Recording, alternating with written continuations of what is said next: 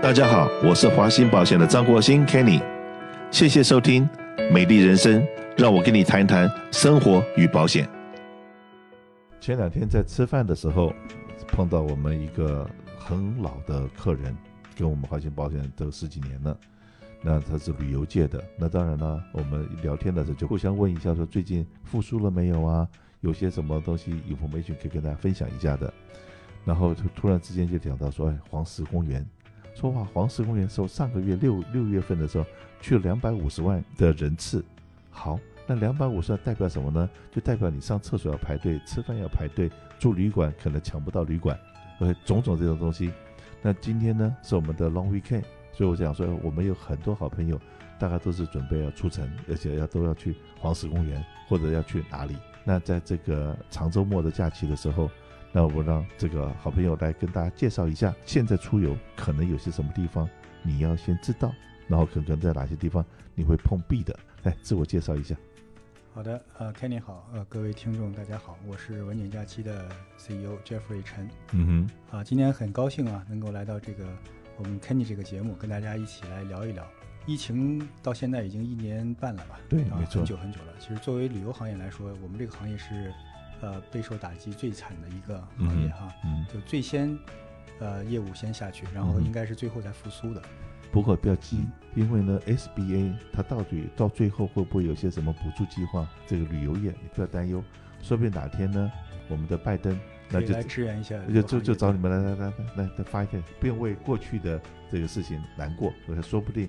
这个过去的惨是未来的幸运。对，因为这个疫情，随着我们相信啊，随着疫情的这个控制啊和减少的话，嗯、这个旅游行业一定会爆发性增长的。对，嗯。那么刚才 Kenny 有讲到这个马上长周末了，嗯啊，有很多朋友都计划着要出游，尤其在过去一年半，很多人都在家里就是居家呀，或者这个没有外出。对。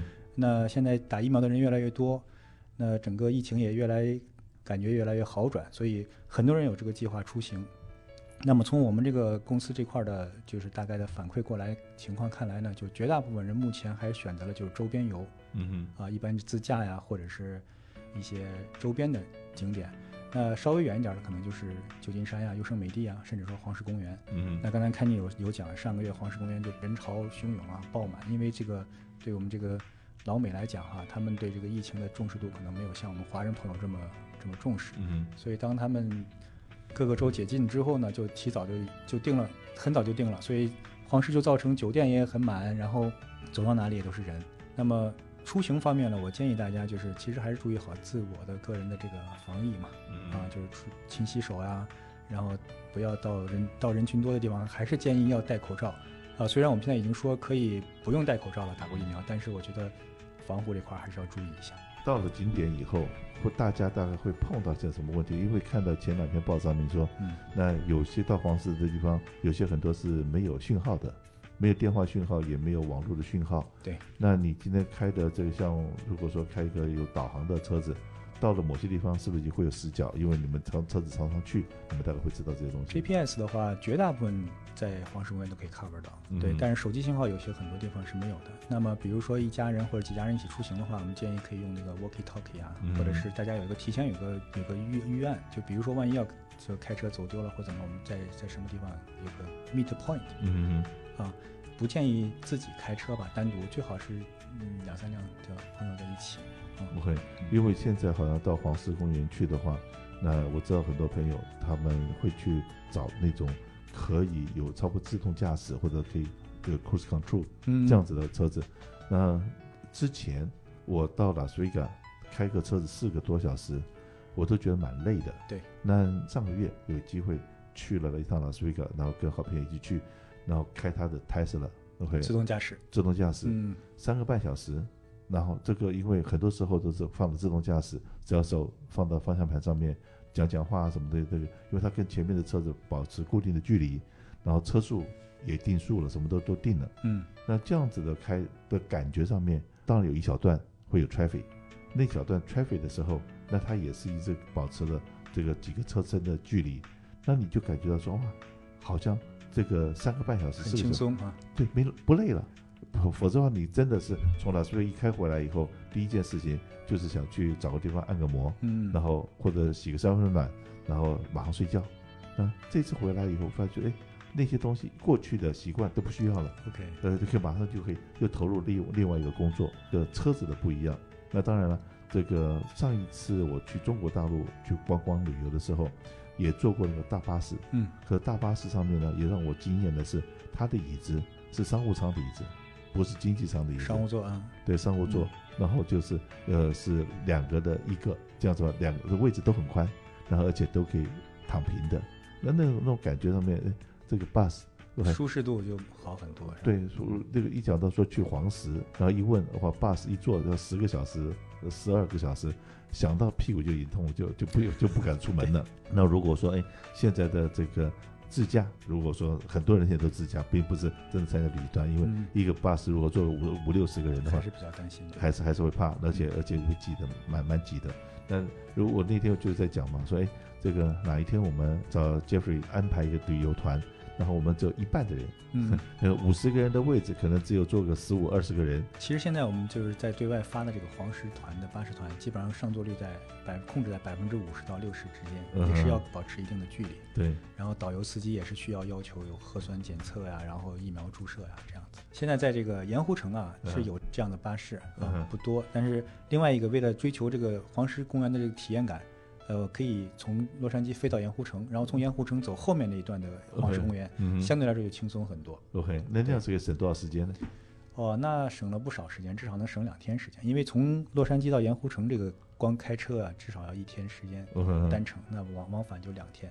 但如果你坐飞机直接过去，从盐湖城开始再再游览这个黄石公园这一段，嗯，那就会轻松非常非常多。这就是为什么我们平常啊，我们在外面打拼的时候赚钱。有的时候你就是说啊，因为这样子的话，我可以用钱来省时间。对。然后像最近很多人不是呃来跑到美国来打针吗？然后你看发觉说，哎，先是商务舱卖光了，经济舱还有位置，那就是表示哎，这个有钱的时候，在你必要的时候，哎，还是很很有用。我们现在也有好多客人来这边打针，打完第一针之后就跟着我们旅行团不黄石啊就转一圈，回来再打第二针，打完针就可以回去了。对。OK，所以说，那可是呢，如果说我们讲自驾好了，嗯，呃，这这个是不是一路上面先要把自己的的住的地方、吃饭的地方，甚至于是加油的地方，是不是都先找好，这样子比较安全一点？呃，如果是去黄石公园这条线路的话，建议把酒店提前要订好，因为尤其是在黄石公园里面或者附近的酒店啊，都已经非常非常火爆，订的就是入住率很高了。嗯，那酒店大家我不建议大家 take 这个 chance 说。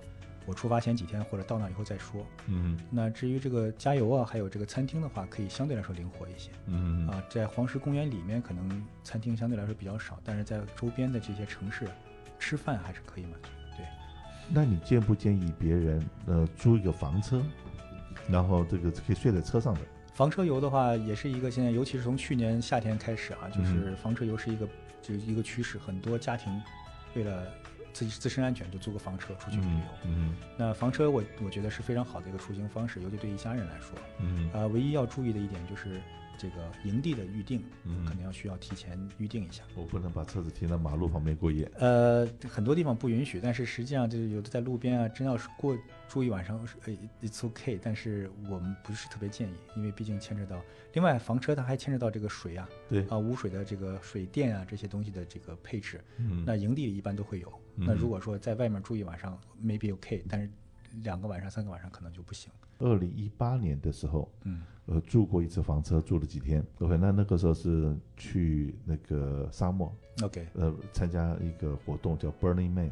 哦，Burning Man，哇，嗯，火烧人的活动，火人节，嗯，火人节，对。那火人节的话，我没有住帐篷，然后我住的比较好一点。然后据说，那如果说你真的口袋够深的话，别人可以把你的房车。都帮你安排好，那到火人节不是没有办法洗澡吗？嗯嗯，然后那个要上公共厕所啊，什么东西？可是发觉那个时候钞票都可以解决，因为你可以先预约，然后他们那个每天会有人来帮你把你的废弃物给抽掉，污水啊什么。对，然后给你灌新的水进来。在火人节里面租房车是绝对是非常非常顶级的享受的。对啊，很多人去那边都是其实，他其实去体验这个。这个一个磨难的哈，对对，沙漠里面。对，那我上次去的时候是只待了四天的时间。OK。可是那四天里面有碰到了下大雨，嗯，然后有大风暴，然后有龙卷风，然后有沙尘暴，哦，那就是你会发觉说，哦，大自然里面的东西，那你都没有预想到，突然之间沙尘暴就来了，就在你面前。然后最安全的方法就是原地不动，然后蹲下来，不要说伸手不见五指。那你真的就是那个时候，你会觉得啊，怎么就像有点大雾里面迷失了方向的感觉，会慌。可是你最安全的就不要动，就是最安全的。我是说，这个出去玩，那当然了。如果说这个，我像 Jeffrey 他应该是知道什么是火人节，嗯、也应该去过火人节。火人节是这个非常难忘的 experience，我们的客人去了都觉得感受颇深，还有很多从国内专门飞过来，嗯哼，来参加这个活动。对，那反正 anyway，这个我们很多人很想要呃这个放松一下，想出去看看。嗯、那如果说我们这次没有到到黄石，或者没有去拉斯维加。那去往往北边，往旧金山，往南边到圣地亚哥，有没有什么地方也是在安全方面可以跟大家提醒一下的？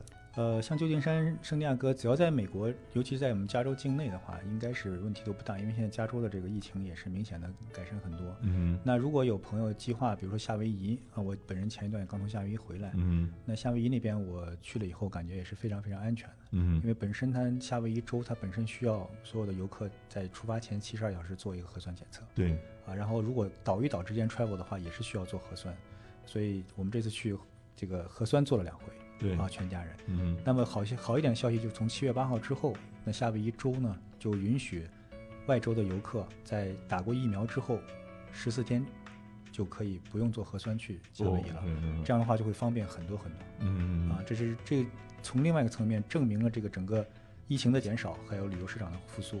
嗯啊，那如果大家考虑到去，比如说坎昆啊、墨西哥啊，其实现在也有很多朋友去。嗯，那这个涉及到一个是跨国啊，就 travel。另外一个就是我提醒大家，就是很多朋友的这个护照啊，嗯、这两年没有用，很多都过期了。嗯、所以如果说计划去，比如说墨西哥呀，或者去哪玩的话，一定要检查一下自己护照有没有过期。而且现在出境游的话，这个就疫情这个不变不确定性也是个问题。如果到那边万一疫情增长了，或者是比如说出现什么情况的话，可能回来还是个问题。对，所以短期内吧，我建议大家还是在美国境内，嗯，呃，就是出去散散心啊，旅旅游啊什么就 OK。嗯不过大家都知道，如果说都是在境内游什么到旧金山呐、啊，到、嗯、到圣地亚哥这种地方呢，那你们做旅行社的要想要赚到钱，还还真难呢。呃，目前这个这块儿觉得还是比较困难，因为我们主要是也做出境游的为主的，因为这个组织大家去各国旅游。那所以这个疫情，只要但凡有一些国家没有稳定或者控制的话，我觉得这个 international travel 是一个短期内不可以达到的。那另外一个问题了，嗯、如果说现在有人问你说，哎。到参加游轮，嗯，是不是够安全？游轮这个事情呢，呃，我们现在有很多预定是二零二二年和二零二三年的预定，啊、今年的游船我们也尝试着推了，但是就从华人咱们华人市场来反映呢，效果不是很好，大家还存在一定的 concern，或者说被去年的这个游轮这被 quarantine 这个阴影对、嗯、给吓住了，就是基本上还是观望状态。嗯、很多人想去，毕竟游轮旅游是一个非常轻松、非常 enjoy 的东西，嗯、但是大家还是怕。到那以后，万一游船上发现个 case，所以说总结下来，就中国人应该是要钱又要命，对，大家比较珍 珍惜自己的生命嘛。这个、对，那 anyway，那这个希望有机会的话，我们也能够跟着这些专家，能够一起出去安全的旅游。然后这个尤其是跟我们一三零零的节目，嗯、然后这个美丽人生的节目里面的我们很多好朋友。然后大家都憋疯了，那以后有机会的话，那让我来号召一下，然后跟大家一起出游。对对对，跟好朋友一起出游，哪怕是去采个草莓，出来讲讲讲讲话，兜兜风，那也好。